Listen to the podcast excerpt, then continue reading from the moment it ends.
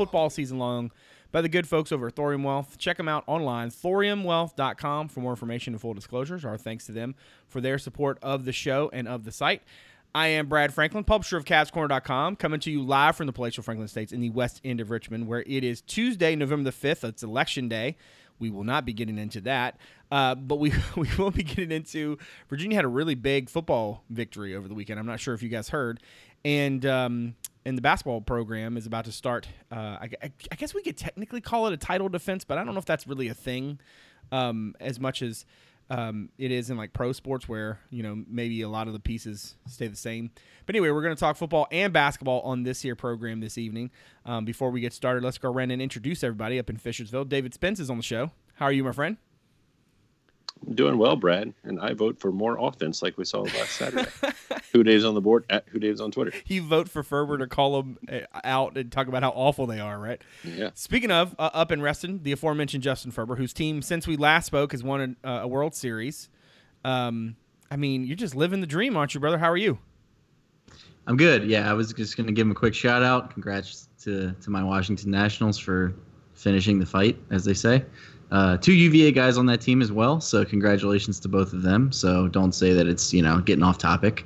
Uh, but yeah, uh, I will continue to be as uh, I wouldn't say negative. I'll, I'll just uh, I'll just go at everybody that's having a bad week and, and hopefully they'll turn it around. Uh, these mystical powers do not usually work, by the way. at Justin underscore Ferber on Twitter. And Cavs Corner also on Twitter. Cavs underscore corner. Great place for the in game updates, content items, and the occasional witty banter. Um, but we get at some point we got to talk about like what it's like when when when UVA and uh, the Nationals both win championships in the same yeah. calendar year. Uh, I and think I got our, to go to both. Yeah, right. Which is pretty cool. And I think yeah. our, our retrospective at the end of 2019 will be especially uh, intriguing. All right, let's talk about Ch- what ha- what went on in Chapel Hill uh, Saturday night. Cavaliers. I mean, I don't want to say like they busted out the whooping stick because clearly that thing was nip and tuck for a while.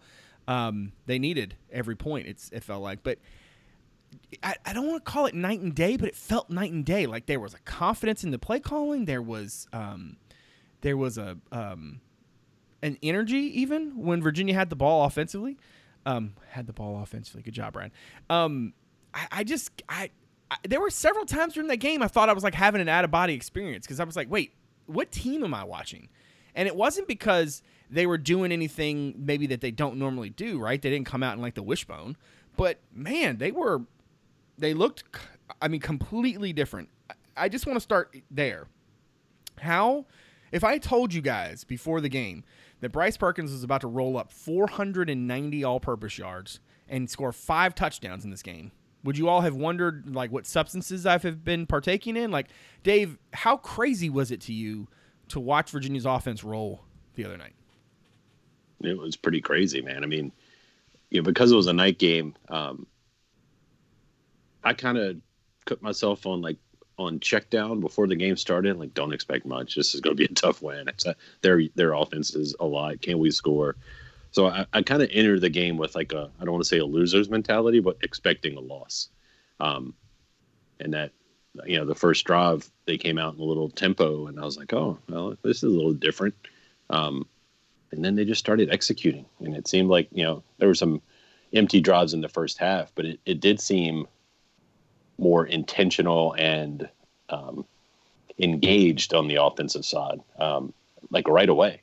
And that got my optimism up. But I'll, but I'll tell you, even going into halftime, um, I was still trying not to get excited. Like I expected the second half to be what we've seen, and it wasn't. And it was beautiful. I'd like to see more of it. Um, I I don't know how to explain it, but to me, like that game, the surprise of that game. I think I texted you guys afterwards. I was trying to, I was trying to rate it.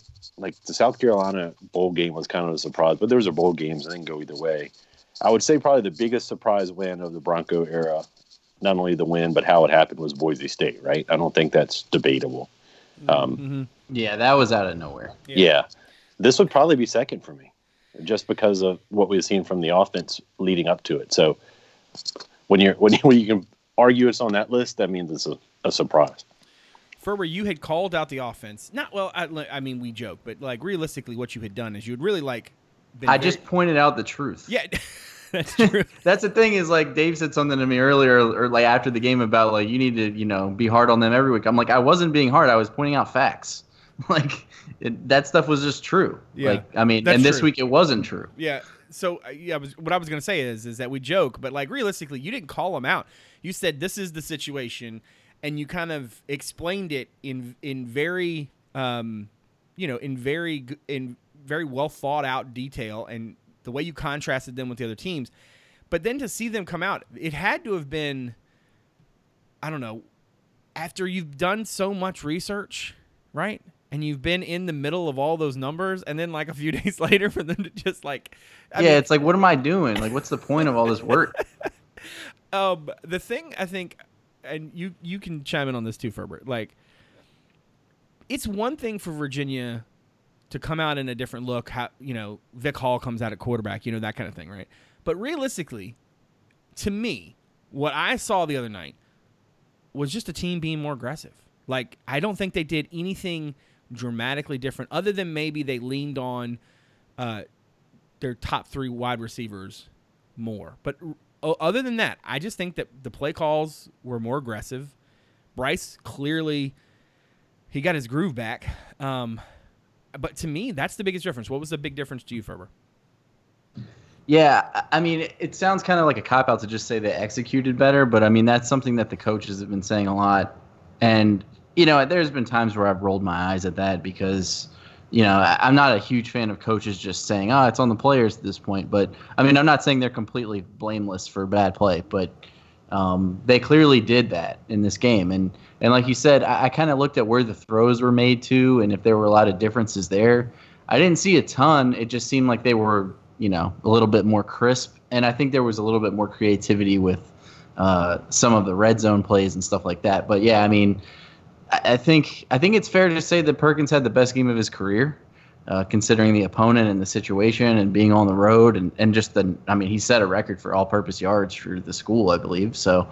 Uh, I mean, just an outstanding performance, and and as far as like if anything changed for him this week, I don't know because it wasn't like all of a sudden, you know, he was healthy or something over the course of this week. I don't think it was just it, things just clicked a lot better, and I think there you know people that don't believe in momentum like i don't know what to tell you because i feel like at least in some sense it you know you get a good drive you can kind of put another one together. When you get two or three good drives i mean they even said like when you know bronco said on on the sideline it was like you know it, it did have an effect on the bench that they were continuously successful and not just randomly successful. Like they were able to i think they scored on five consecutive drives uh, between the first and second half. So i mean i think that has an effect on your team and, and your ability to go out and play. Uh, I mean, the one thing I will say, difference wise, I mean, the obvious is Terrell Jana's performance. I mean, that was, you know, when I say it's completely out of nowhere, I don't mean like I can't believe that he, he's capable of it because I don't think that was it at all. It just hasn't, we haven't seen it.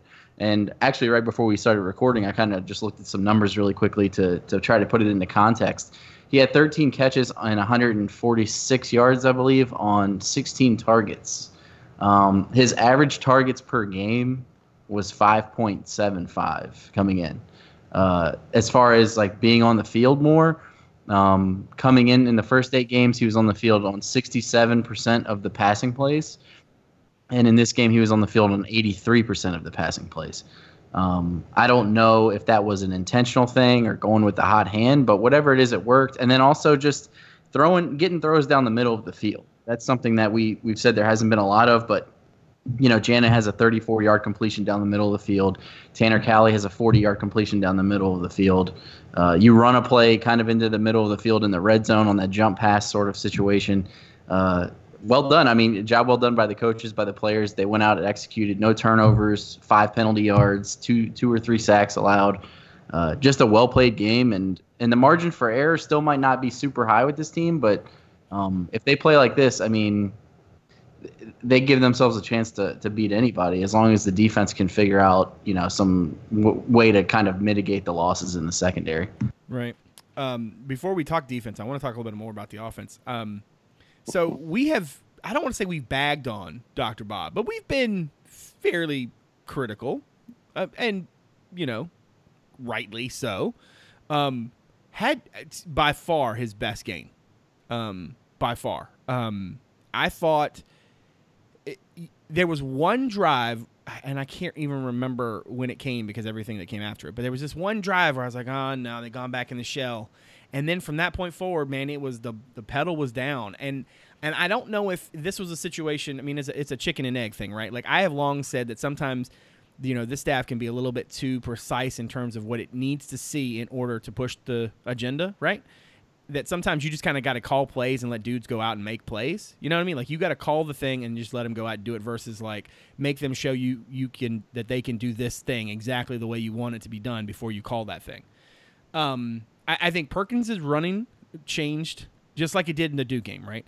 That 65 yard run he had um, was such a bryce perkins play um, in the sense that like it wasn't like he just blew everybody off the field. It was like how is he still up and how is he in bounds and how is he going? Yeah, it's just like creativity. Yeah, and he and his ability to change speeds. Um, I mean, he is literally like the Malcolm Brogdon of quarterbacks. You know, like his ability to like kind of like lull you to sleep and then just be gone is kind of crazy. But I thought he was accurate. I thought he was um, poised. I thought he did a nice job of you know keeping himself out of trouble. Um, offensive line was not perfect, but man, I thought they had a, a, really nice game. And look, Carolina's had some injuries. I don't want to make this out to be like they were, you know, Alabama, but that's still a really talented team that has recruited at a nice level um, and has made, you know, has done some good things this season. So I, I was really encouraged by what I saw. I mean, kid sets the school record for all-purpose yards. I mean, obviously you, should be encouraged. But I think that the the tweak to you know to get Jana on the field more to to kind of lean on those three guys. It sounded like they didn't practice as much during the week. That they didn't do as much, so they basically saved them up for the game. I, I think that's a great plan for this. You know, as Bronco called it Monday, the the coastal playoff race. Uh, Dave, as you look forward, what do you want to continue to see from the offense I mean, obviously, you want to see him score 38 points. 38 points a game. Um, but yeah. but yeah. but kind of really like, what are your what are your like must haves as they go forward? I mean, I mean, opponents obviously going to change a little bit. Um, I mean, I thought the thing that we saw Saturday. I mean, a lot of it was execution. Um, I mean, just kind of hit it all. It's there wasn't a whole lot they did different, so that's good. Like you, you haven't created a whole new offense that maybe is not something you can replicate again. Um, against other opponents. But it's just doing doing what you did and the confidence of going going along with it. Um, I don't want to gloss over. To me, like one of the big things was the offensive line play. It wasn't perfect, but it was more consistent, um, which gave Bryce more confidence in the pocket. And as the game went on, like the if you watch second half Bryce, like there were some issues in the first half. I mean, they didn't, they didn't score their 17th point until late in the first half and then they kind of exploded over the next 15 minutes. Um, but you, if you watch second half, like Bryce just got a lot more sure in the pocket. You didn't see that back foot pass because he was feeling pressure. Um, and he, well, he was 76% or something completion, 30 for 39. So they've, if the offensive line can take that performance and continue to get better, or maybe this was the breakthrough game for the line because they didn't rotate hardly at all. I, I, don't remember seeing anyone come out, maybe late in the game. Um, but you know the five guys played together and they played well and the offense was having success with some quick hitters to keep the defense off balance um, i do think the Jana thing when i went back on the rewatch it looked like carolina was matching up to receivers so i think they were picking on the db that was defending Jana um, until carolina started switching off later um, so i think some of that was something they saw on film but overall like it was a good performance. Like the running game still, the running backs didn't do much again. Um, that's something that is going to have to continue except to be fumble. worked on. Yeah, except the fumble. Yeah, that, that's another thing. some, some of this that. stuff is yeah, some of this stuff is just luck. Like I mean, they recovered yeah. two of the fumbles that they fumbled, and in other games they didn't. Yeah, it means for me, it's just is it a launching point as far as confidence and. Um, there were some slants in this game we hadn't seen before, and there were a lot a lot more shots downfield, even early that weren't successful to Joe. And then that Jana pass up the seam was one of the best passes, even though he didn't really get much after the catch. It was a wonderful pass. And then incorporating the tight ends is just another thing for the for the defense to worry about. If you're not going to have a running back run game involving another asset in your passing game, to go with your quarterback run game helps.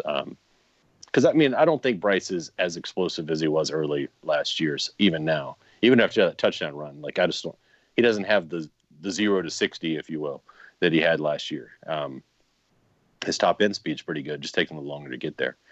So it there was plenty plenty to like there. It wasn't perfect, but you, I mean, no one's perfect in a sixty minute game. So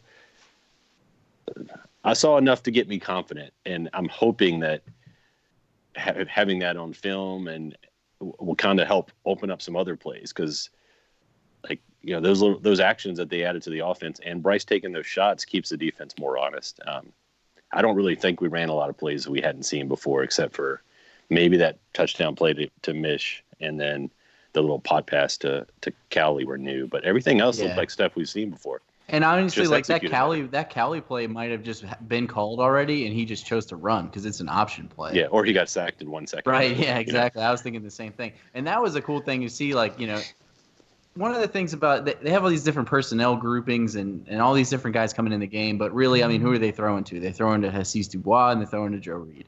And this game, they they threw to a third guy, and you kind of saw it pay dividends. And also, I mean, you know, they threw to Mission Cowley more. So if you're just going to run all these guys in and they're just window dressing, eventually they're not going to get paid attention. Even Um, Wayne had a catch. Right, and then you had that little pop play to Tavares Kelly. Yeah, that was a good play too. Sweep. Um, yeah, so I mean, like they used guys just more diversity. Um, because otherwise, like I said, uh, eventually you can run all these guys in, but eventually they're just going to pay attention to number two and number eight and let those other guys kind of sit out in space and not get the ball. But yeah, I mean, it was good to see them kind of mix it up. But yeah, my thing is one game doesn't uh, necessarily mean you're bad at offense or defense. Like for example, I'm not going to take away from this game that UVA now has a bad defense Right. Right. because they got kind of torched. But at the same time, I'm not going to sit here and say all of UVA's offense is, you know, the problems are all solved and there's no issues because if we're sitting here in three weeks or whatever and they're, de- you know, they've scored three points in the first half against Virginia Tech and they're down 10 to three at halftime, we're going to be saying the same stuff we were saying last week. Yeah, my, my confidence from the offense from this performance versus Duke is that the offense did it. You know, it wasn't any really help Yes, from Joe Reed like- big returns or empty- turnovers. This wasn't like empty Yeah. points. This was This you was know, long drives. They they did it.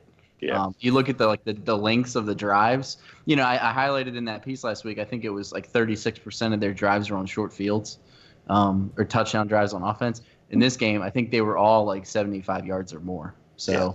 I mean, they they had to earn it. So let's talk about the secondary. So, not great, Bob. Not great at all. They lose Brenton Nelson for the season. Shoulder injury just became too much. They're going to have to obviously go without him. Bryce Hall, Darrius Bratton, Germane Crowell, Antonio Clary, Heskin Smith. Um, so if anybody out there has any um, eligibility left, you might want to let Nick Howell know if you are, you know, if you got good hips and you can um, play the ball. I I I, I want to say that I'm really this is going to be the weirdest sentence in the history of man, but I'm really glad that the Liberty game is not next because I feel like if the Liberty game was next, they'd be in some trouble. Um, because that offense could could really put you in a bind. Um, of course, you're just going to have to get after the quarterback and hope that that's enough. Um, Dave, as you look at Georgia Tech, and we're going to talk, we're going to basically package the secondary inside of it. It to me, it, because of Georgia Tech's personnel and sort of where that program is right now as it transitions, if you're going to have an opponent on the schedule when you're having some issues in the secondary and you're trying to get some young pups ready to roll, this seems like the perfect one. Give me some thoughts. yeah. I mean, I don't. Maybe Georgia Tech of old would be better. I don't. Um, but yeah, I in the ACC, I can't think of a team you'd rather face given the given the secondary situation. Um, maybe Syracuse, but um, Georgia Tech would certainly be up there. Yeah, I mean, it's. I mean, at this point, I mean, Alabama would have a hard time if they lost that many defensive backs. I mean, Right. let's be honest. Like, you just can't have that kind of depth at one position. I actually spent some time this early early Monday morning, like when I was doing my weekend wrap stuff, looking at the roster, trying to figure out if there's any guys who could flip and, and might get cross trained at DB over the next week, couple weeks, because we've seen that before, like with Cross and and other ones. So I couldn't identify anyone quickly, but it wouldn't shock me to see, you know, a wide receiver or you know, Well, you also Well- have this four game rule, right? So I mean, yeah, exactly. like you So could got- you could take a guy and just be like, all right, you're gonna play now, and Yeah. you'll still redshirt, but you're gonna Yeah, I play. mean, exactly. I mean, but there's not a whole lot of them left either. I mean, you're getting down No. to like Major Williams and um, God Cypress, I guess, and and, Cypress, I think, is already on his He's already on the two deep. yeah, yeah. yeah, So And I don't know if that's an option. Or I Dixon mean, obviously plays- he can just play. So yeah. Dixon played Saturday night. Baker played, and you know Baker had a tough game because he got picked on a lot because they knew once they did pick on him right away. They took a while to start picking on him, but yeah, see, I think that actually kind of worked in UVA's favor. Is this new like you don't have to do an injury report sort of stuff because you know Carolina did. I mean, we had no idea. Carolina didn't know. So that you know when they lined up with 39 out there, they were probably like, "Who the hell is this guy?" yeah, When they And said they they didn't like- make the decision until Thursday, so it wasn't Right, even like and if you had. and then they're probably scrambling, you know, in the in the coach's box, like, all right, do we pick on this guy? Like, has he played? You know, like looking all that stuff up. Um, yeah, and it also took Virginia a while to go into that. You know, basically the entire second half they played their base nickel. That you know, two down linemen, two linebackers, and five DBs.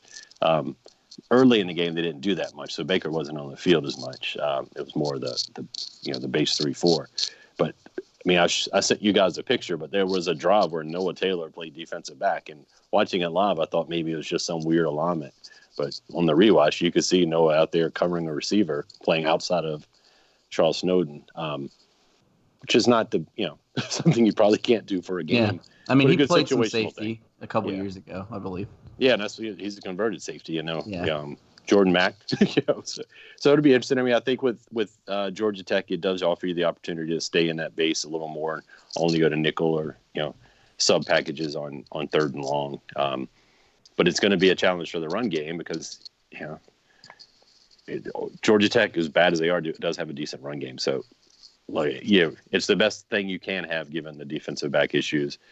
Um, but yeah, I mean, I think Brad's right about Liberty. Like, yeah, I, I don't think Liberty has enough to beat Virginia, but it's gonna be a score that makes people who don't know what's going on be like, "What was that about?" Um, so we're not going to spend a whole lot of time on Georgia Tech tonight because we do have hoops to talk about. So let's transition to the um, to the game of the week. Uh, in the preseason, I had picked this thing Virginia to win. Let's see, 28 14. No, that's Ferber score. Uh, 35 23. Very Brad Franklin score there. Um, I don't think Georgia Tech's going to score 23 points. And I think Virginia could probably score 35. So I'm going to say 35 to 10. Um, I- I think Georgia Tech has has talent. Um, certainly the way that the thing has gone for them, it's been exactly the way you might have expected it. Though they're having to do a lot of things offensively that they would much rather not do, but that's just what they can do. Um, and so it's going to be, as Bronco talked about, you know, it's going to be some weird sort of variation. So he doesn't get to to pull out the um, the real triple option um, secrets, but I think a lot of that, you know, the some of the same principles will hold. Um, I just kind of expect Virginia to score and for the defense to kind of be back to, to what it was. And I think the bye week comes at a perfect time for them to go in, um, get those young guys some reps in the secondary.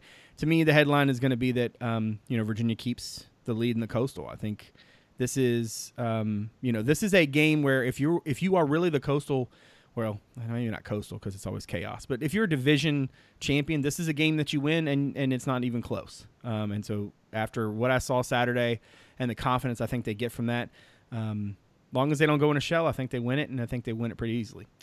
Ferber, in the uh, preseason, you had Virginia winning this game 28-14. Um, what say you now, and what's your headline?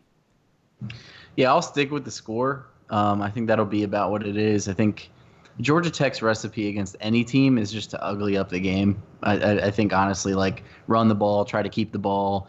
Uh, hope you make some stops. Hope you get you know win the turnover uh, battle, that sort of thing. Um, so yeah, if UVA plays clean, I think that they'll be fine. Uh, it, it's one of those games where, like you said, you should win it. You're at home. UVA doesn't go on the road again, so.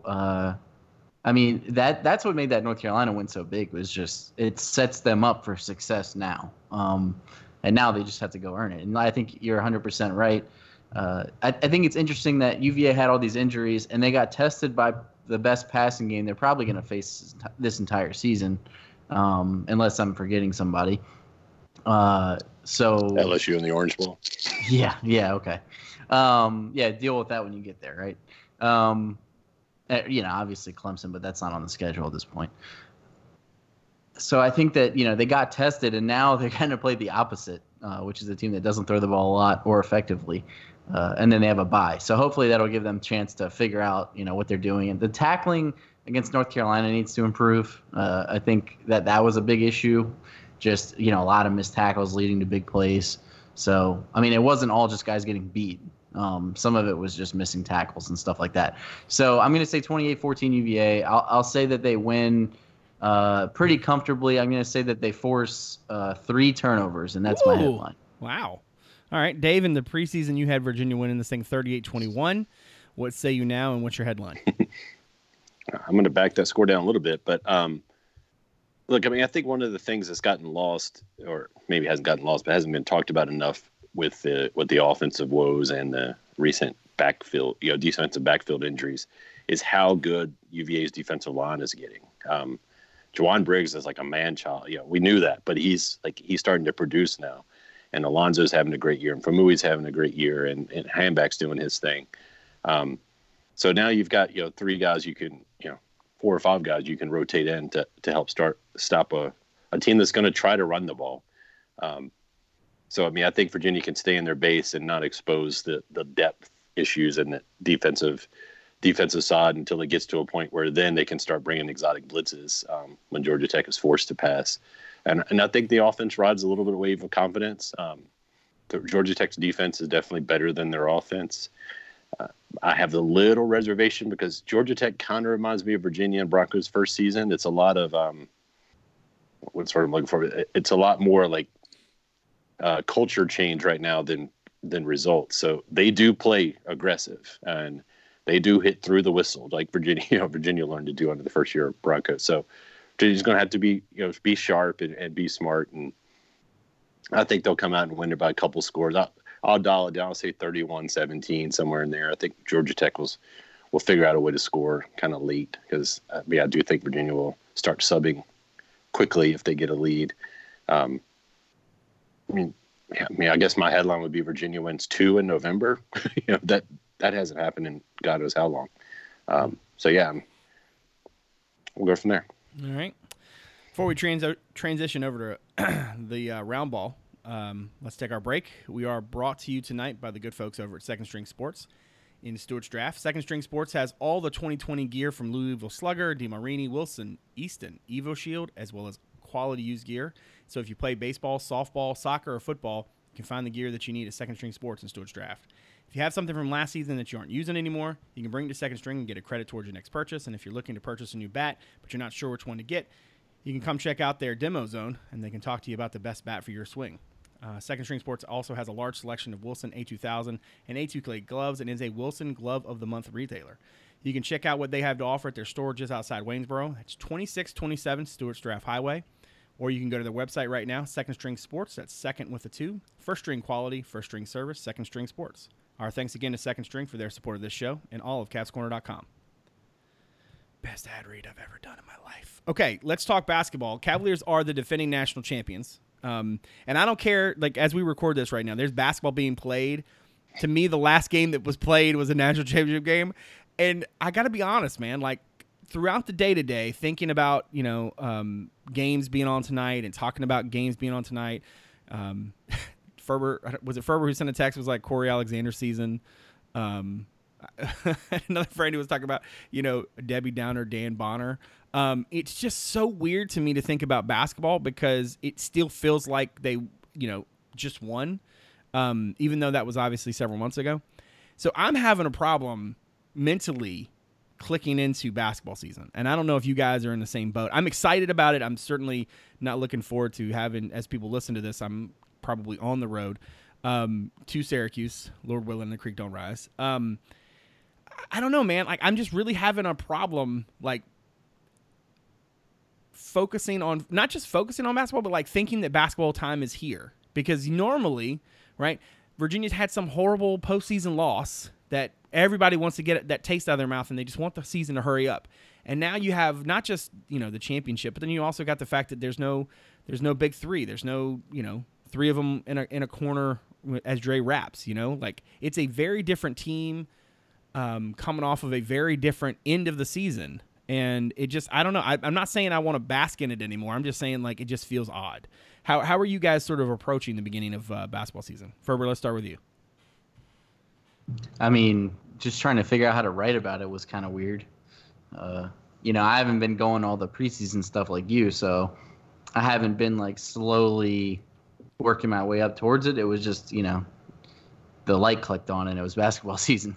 Uh, so yeah, it is definitely strange. Uh, it's going to be an interesting season. I think it's going to be a very interesting game tomorrow night in Syracuse, just because of all the changes and you know it's going to be a different team and and that kind of gets back to your very first point in this podcast is, you know, in a sense they're defending their title as a program, but really this group is. I mean, obviously you have some guys back, but it's not the same team. It's not like you know they rolled the same group of guys back out there to, to defend it. So uh, I'm interested to see how it goes. I think there'll be some some growing pains along the way, and I think that you know they're not going to be as clean and dominant in the non-conference as they have been in the past. And obviously, ACC play now going to 20 games is a is a wrinkle that you'll have to get used to.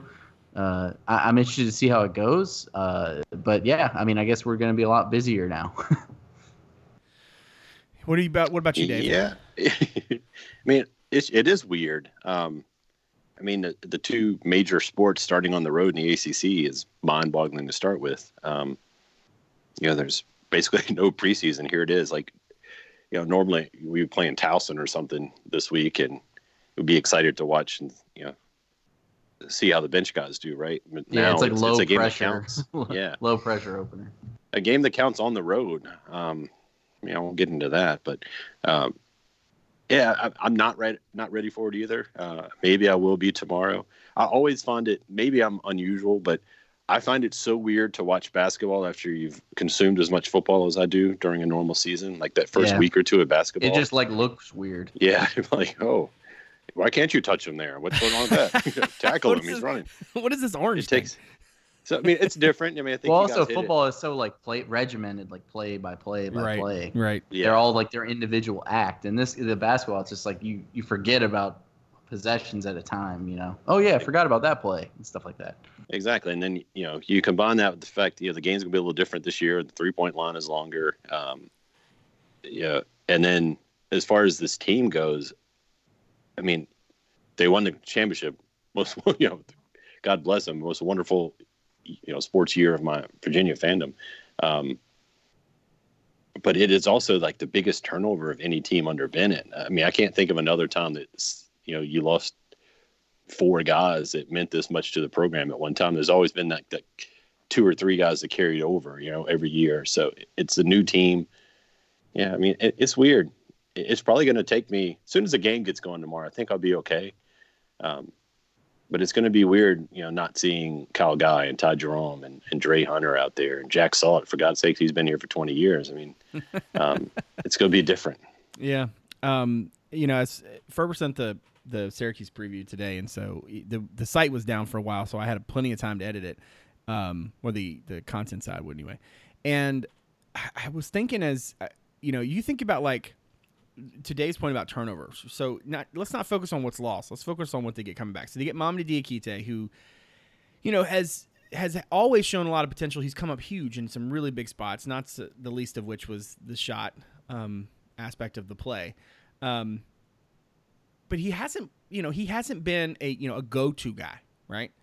Uh, Braxton Key has you know had a lot of moments last year where he made some really key no pun intended plays not to you know not the least of which was that block um, at the end of regulation um, to help UVA go into overtime in the title game um, again not a go-to guy not a dude who you know you're handing the keys to and say hey go get me a bucket um, they get Kihei Clark back who has at times given got you know gone got him a bucket but he's not a he's not a ball dominant guy. He's not somebody who's going to you know score 30 or something on the reg.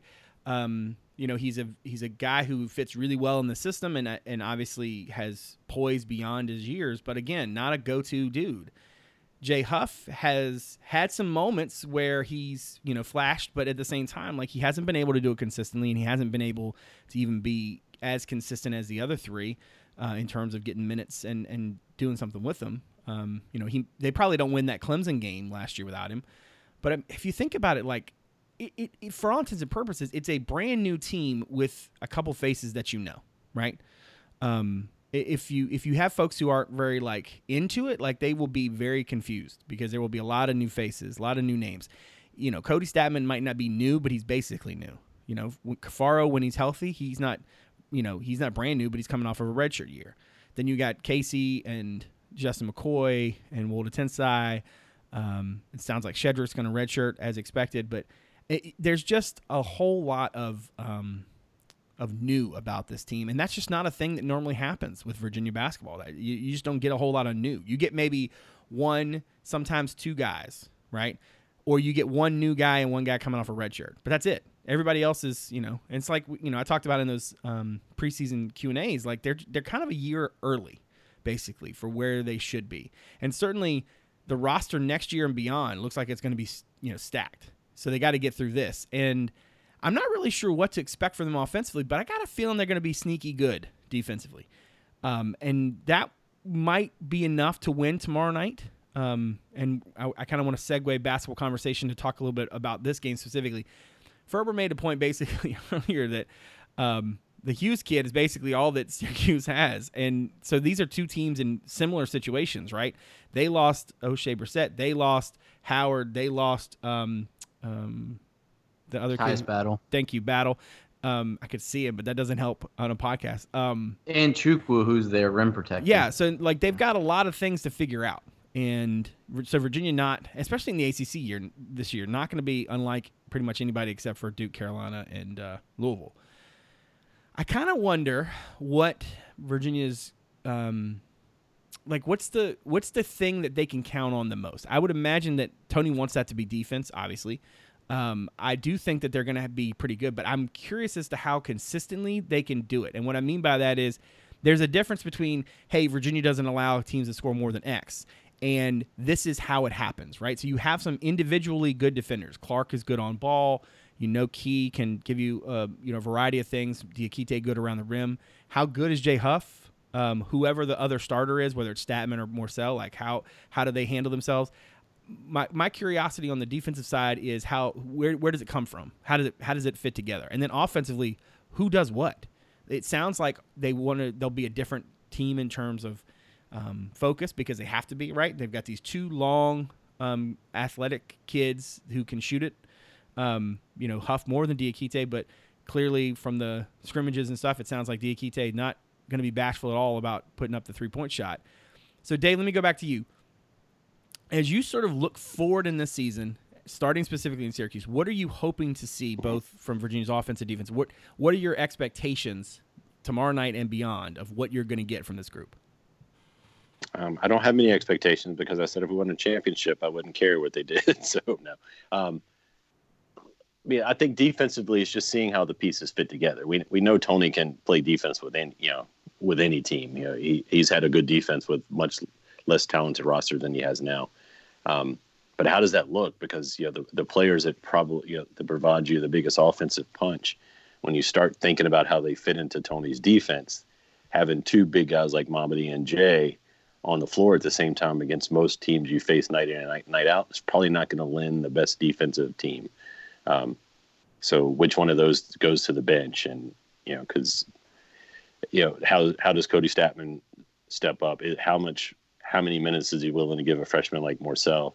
Um, and what is Kihei like when he doesn't have Ty Jerome to, to take the pressure off of him on the offensive end? So defensively, like if they can get that together, and you know, I think we all have confidence they'll figure that out. This year is, you know, as much as we we have kind of lamented the fact that their offense wasn't good enough in the late in the year to push them over the top until this past season I think this year you've kind of got to lean on the defensive edge because I don't think even the most optimistic Virginia fan will, will tell you the offense is going to be something you can depend on possession after possession. Um, when your best two, you know, your best two scoring threats are bigs, that's just not the way the game is played right now. So unless they have developed an, immense outside game, them being able to produce consistently possession after possession is pretty, you know, it's unlikely. Um, so it just becomes, you know, what can you get from a guy like Casey? you know, we we've talked about it before, but you know, no guy in this. The only I can't remember if it was Joe or Malcolm now, but only one player under Tony has averaged double figures his first year. Um, it was Joe. Joe. Okay. Um, you know, Kody Stattmann is is the wild card to me. Like Braxton Key, I think Braxton's going to get better. Um, but I think if you read what the coaches say, like he's probably not going to be the 20 point per game scorer he was at Alabama just because of the, the, the, way our offense is run. Um, so the wild card to me is Kody Stattmann because, you know, if he can give you eight to 10 points a game, and I think that's optimistic, that does give you a lot more versatility in the lineup. Um, so I'm just going to be looking, I'm going to be looking honestly to see how the rotation plays out. It, it sounds like we're going to see Coleman playing a lot more than any of us would have anticipated given the fact that he's a walk on. But his name keeps coming up every time you, you hear read an interview. Yeah. Um, and part of that might just be necessity because yeah. one point guard. Yeah. So, you know, the, the thing that interests me, what I'll be looking for tomorrow night, to be honest, is like, I think we can figure it out, you know, how to, how to score points and, and combine with their defense enough to be in a lot of games because that's what Tony does. Um, the thing I'm curious about is if, if Syracuse starts pressing, like, you know, we had all those years where we could not handle a full court pressure, and then we haven't really had that for a while. Um, when you start looking at the roster, like there's not a lot of sure ball handlers outside of Kihei, um, proven ball handlers. So this team could be susceptible to to full court pressure, and we might see it in game one. What about you, Ferber? What do you what are your I don't know benchmarks or or your expectations for this group on both sides of the floor? Yeah, actually, the the thing that Dave just brought up, I hadn't really considered, but that's a great point. Um, especially when you consider that your best ball handler is like five eight. Um, so yeah, I mean, I think that, like Dave said, I think the the post scoring could be the best that we've seen really in quite some time, maybe since Mitchell and Gill or Gill and Tobey. But the problem is, like Dave mentioned, that's not usually how teams, you know, that's not usually how teams are led in scoring and that kind of creates some issues where you're going to need to rely on some other guys to knock down shots to open things back up for them and, and vice versa. So I think that's huge. I think, you know, people are going to love to hear this or hate to hear it. I don't know. But I think the development of Jay Huff could maybe be the story of the season. Oh, my dear Lord. And I don't mean that in like I expect him to like become a top 10 NBA pick. I, I know, mean like I whether mean. or not he becomes you know, like takes that next step could determine how good this team is because he's an X factor type player. You know, like I, I think that you, you look at how like Wisconsin used Frank Kaminsky and guys like that, and he's not going to be on that level. But I mean, like that changed the way that they kind of ran their offense and and opened things up for them. If he can give them, you know, some sort of version of that, you know, whatever it is, and and improve on the defensive end as well, then I think that they have the ability to kind of take the next step uh, or at least you know have a better offense than maybe they might otherwise. But overall, I kind of think this year will play out somewhat similar to the 2017 season, where we had a lot of uh, uh, you know we saw a lot of new pieces with Kyle and Ty, and you know there were some guys lost from that 2016 team. Brogdon was gone, Gill was gone, Tobey was gone. Uh, so it was kind of London's team, and they played pretty well for most of the season, and then they had some games where they didn't look like they'd ever played basketball before on the offensive end of the court. And I think you're going to probably see some of that this year. Uh, the defense may be a little better than that group, though. So I think that overall you might be better off than that team was. But yeah, I mean, I think there's going to be some rough patches on offense. But th- what you hope is that because I don't see one guy that's going to take off and and carry this team. Even Mamadi, like I don't I don't know that that's the kind of player that he is. Uh, I think he's going to be a really good player, but I don't know if he can if he's going to be like you know putting up 16 points a game or whatever. Um, so I kind of think that the hope is the different guys can shine on different nights and get you through. Um, but yeah, I think they're going to have to rely on good defense first.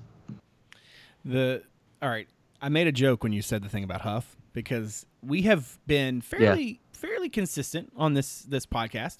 That you mean realistic? I was gonna say that the fan interest and excitement and such about Jay had sort of become a thing of its own. Look, this is yeah. I'm sure. I'm sure Tony doesn't know what he's doing. Not, multiple time national coach of the year, national champion. Yeah, but listen, listen for real though. I completely agree. I think Huff is the secret to the season, and I. I don't say that to throw red meat to the unicorn folks out there. I just mean it like think about this team, right? They know they they don't have the the perimeter options, right? Unless Casey Morsell, you know, goes through some sort of like um, rapid development. I mean, I think he's going to be really good, and I I just don't know if he's there yet. You know, Kody Stattmann. When when I talked to um, um uh, Brad Soderberg, he made mention of basically you know that Stattmann just need you know they need to kind of get him to a place where he was making uh, making it more consistently from deep, and that has definitely been a thing that has um, ha- has been on my mind a lot. Like this is a team that shot a lot of three pointers last year, not just in the Carrier Dome, but in general, right? So like, it seems like to me that when you're not going to be that way, and you you don't have the you don't have the the, the roster to support that, you got to switch things up. I think the fa- if they only had one of Diakite or Huff, I think I'd be super concerned. But I think the fact that they have two of them and a lot of the action you can run can actually leverage teams a little bit. Um, because neither one of those guys, if they if they can hit shots from deep, good luck trying to get length on them, right? Because they're both athletic and they both move well. Um, Jay told me that he's put on uh, ten pounds, and you know it helps him hold his position a little bit better. Um, you know that part is going to be obviously going to be integral to his success. Can he, uh, on the defensive end, stay on the floor? Um, you know that has been a problem, right? He's you know conditioning and, and when it came to his strength, but I do think that ultimately, if you look at the way that the roster is composed and you look at the way the skill sets overlap, what they really need is a dude who can score in bunches. And Jay Huff has the ability for that. Now, whether or not he's ready for that step, you know, that's what the next few months are about, right? Like he's going to get his minutes. He's going to get more minutes than he's ever gotten. Um, you know, I don't think, especially now with you know Caffaro uh, still nursing that deep thigh bruise. It seems like, um, he, you know, it sounds like he's not going to play in this game at least. Um, you know, we'll, we'll have to wait and see if they come back. You know, if he comes back for JMU. But man, Jay Huff is going to have lots of chances, man. That I mean, there are a lot of shots that were. I mean, even though we're talking about Virginia basketball was slow, this net, like there are a lot of shots that somebody has to take, um, especially you know with. Um, you know, with a like I said, with a with a roster that doesn't have a lot of guards, like late in the shot clock, what are they going to do? They're probably going to throw it to Diakite or Huff and just let them like go cook. Um, and whether or not that's inside outside, um, you know, remains to be seen. But I I, I agree. I think Huff is which is, you know, considering our track record here, kind of crazy. But I, I think that's that's the difference maker. What do you think, Dave? Yeah, I mean, I, I just assume Huff's going to score. you know, he's going to score. My my concern with Jay is being able to stay on the court. You know, not just from a physical standpoint, but he's always played with the frenzy because he knows knew he wasn't getting a lot lots of minutes. So he's going to have to not go after every block shot and get you know pick up fouls early and same with Mamadi. You know, Mamadi had a great NCAA tournament, but you know, even late in the year last year, we still still saw flashes of Mamadi like picking up fouls too early. Um, so it's from a scoring standpoint, it's going to have to be between those two because they're they're the two guys who've proven they can score, you know, in, in big situations. So, I mean, I do think I'm, I'm, watching like Kansas and Duke tonight while we're recording, and um, maybe we're not thinking enough about how this one foot three point line changes the game a little bit. Because if you're watching, like the spacing on the floor is so much different, especially for teams who put two or three guys out behind the three point line on offense. There's just a lot more room. So um, I don't know if that helps or hurts Virginia with with two big guys who can step outside. Um, maybe it's a good thing, um, but I think where it hurts you, and the reason I brought it up is when you when you think about a guy like Casey Morsell who was shooting on a high school three point line last year, and now he's shooting, you know, almost two feet back from that. Like I think that's where maybe it's a little harder for him to have an impact, you know, shooting the outside shot. Um, and Kihei, who struggled with the regular three point line last year, how does moving it a foot back affect him? Um, that's why I think for me, and I don't want to keep repeating myself, but for me, I think if Kody Stattmann is really a good shooter, like he adds another piece that can take this team from being like very good, I mean, good to very good to being a very good team. All right. Uh, what are let's talk about the let's talk about the freshmen, right? What do you who's the guy that you think they lean on the most and who's the guy that you're most curious about? Ferber, we'll start with you. The guy you, you of the of the and I guess I should lump guys who haven't played. Um, let's just do let's just do freshmen. Let's just do freshmen. yeah, okay. Guys who guys Yeah, who are in their first year in the program. I, I, yeah, Morsell's the answer to both. Uh, I think he'll play a lot. I think if he's not a starter, I think he's the sixth, you know, the first guy off the bench.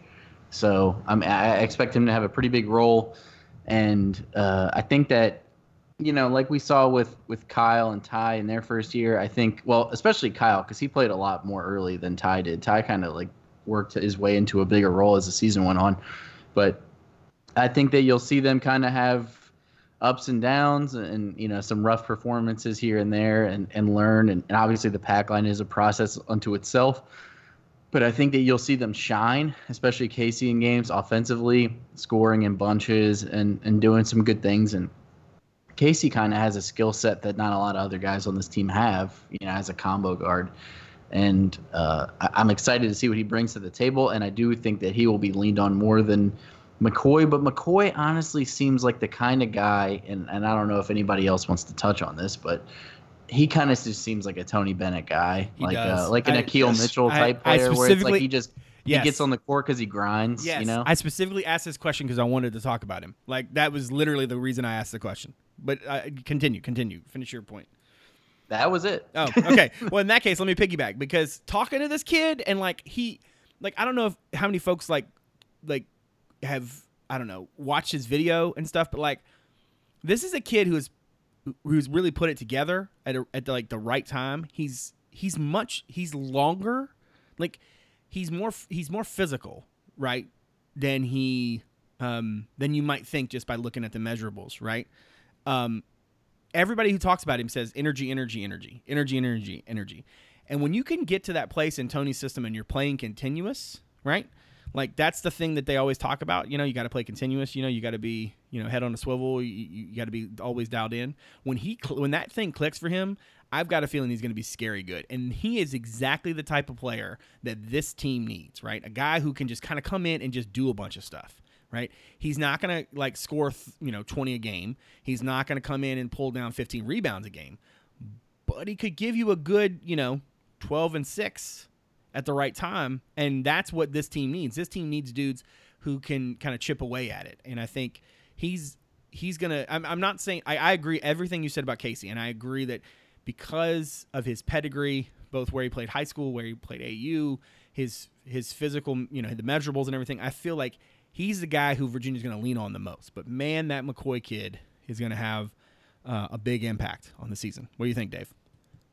Yeah, I mean, look, you know, especially the number of teams you play, they're going to play small ball, right? Um, it's going to be hard to have Mamadi and Jay on the court for extended periods of time against those smaller teams. Um, and then Braxton Key can only, you know, play so many minutes. So I, I do expect to see a lot of McKoy. And if if you can play defense and you, know you can put him on the court with a Mamadi or with Jay or you know or or both of them at times, um, he, he's going to be a valuable piece. Uh, I mean, I, I don't. It's hard to. I haven't seen him play, but you, I definitely think he, is going to end up being a better player than maybe we all thought he was when he committed.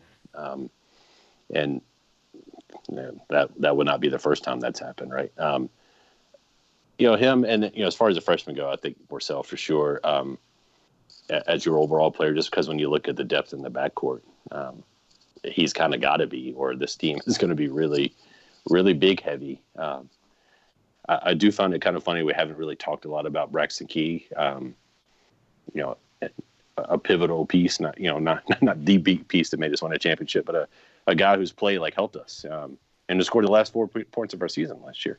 So, you know, what he can do and who's the other player? Who have we else? We haven't we haven't talked about Walden Tensei at all. Yeah. Um, whose name we're all going to mispronounce 20 times because I swear they pronounce it differently during the scrimmage. I I, think Walt- I think the way Brad said it earlier was correct. Walden do Tensai. too.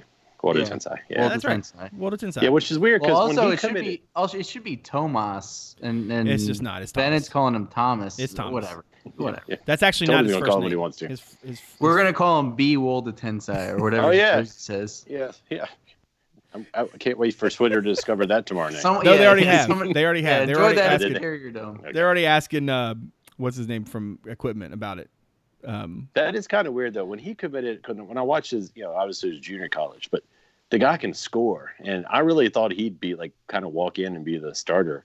but honestly, you haven't heard much much about him from the coaches in a way that would kind of signal you to look for him to be a starter. Um, maybe I haven't read the right articles, but I mean, it seems like injuries or whatever it might be, or That's- maybe the physicalness of the defense. Wait, wait, wait, Um, that seemed harsh.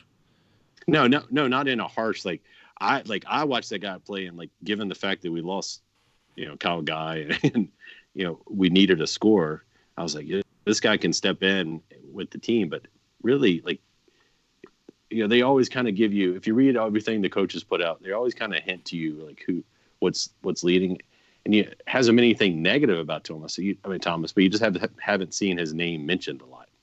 Um, you've seen a lot more about Casey and a lot more about McKoy. So I, I don't know if he had injuries in the offseason or maybe he's just struggling to pick up the defense. But I don't have expectations for him to have a big role early in the season. But I guess we'll find out tomorrow night. So, um, all right, let's talk about this Syracuse game. Do we want to pick it, or we just want to give some like things to watch? Let's let's let's just do the things to watch because Man, I already picked it. well, You'll just have to read okay, about it on, yes. on CavsCorner.com. Yeah.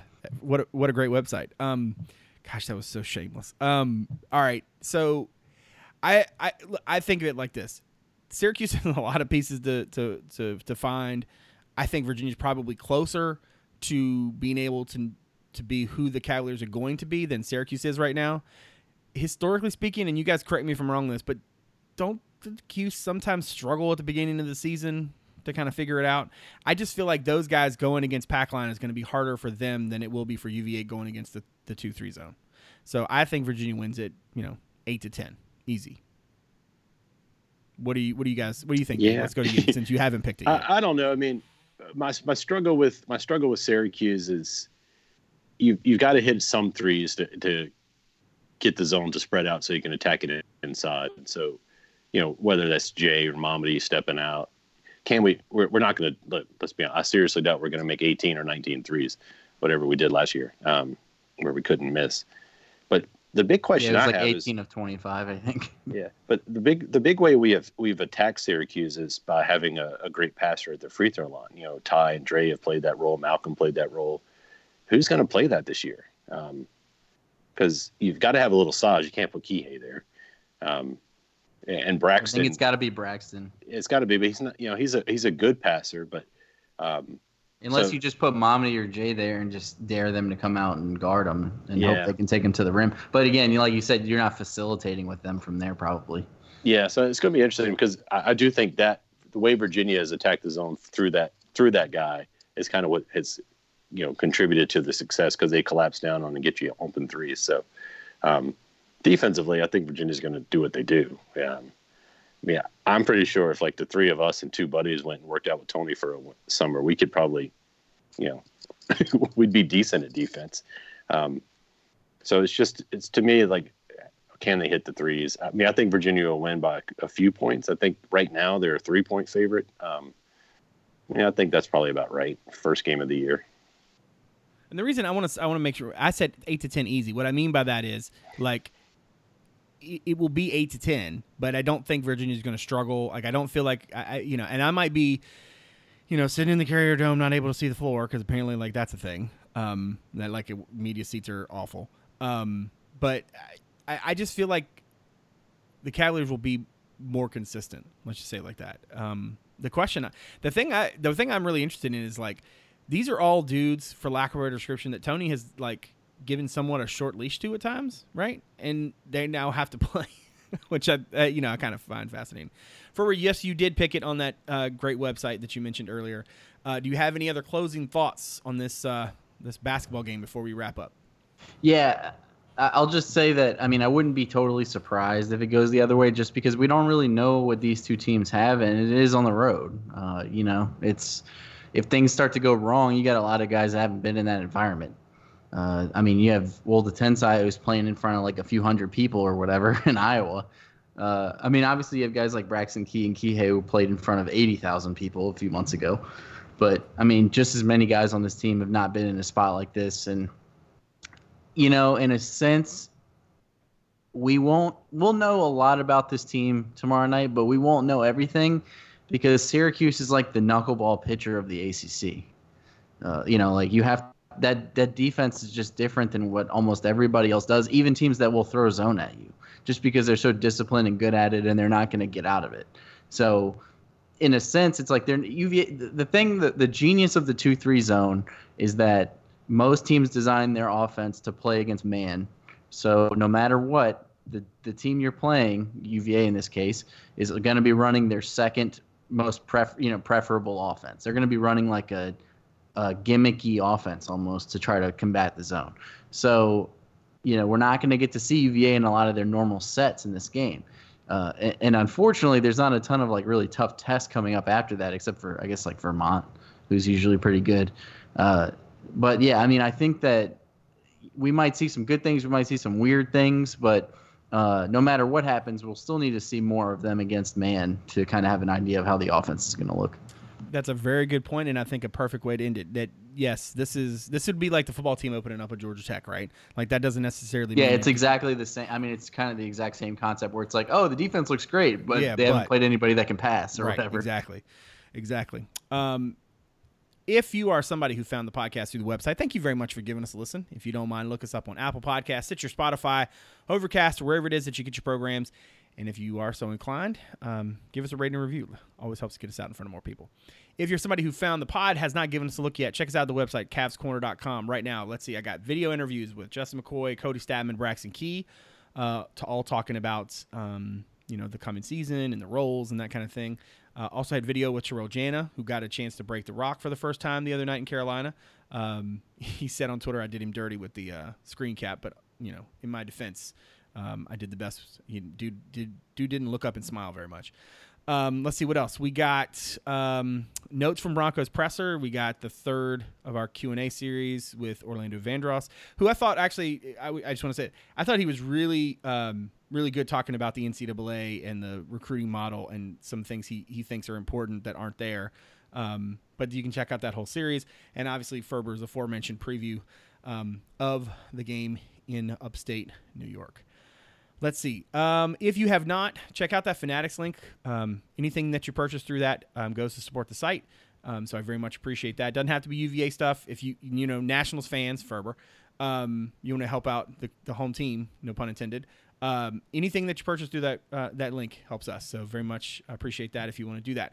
Uh, lastly, want to thank Thorium Wealth and Second String Sports for their support. You can visit Thorium Wealth online at thoriumwealth.com. And you can also check out secondstringsports.com, second with a two. Um, or you can click the uh, the links in the uh, podcast app of choice or in the content item for this show.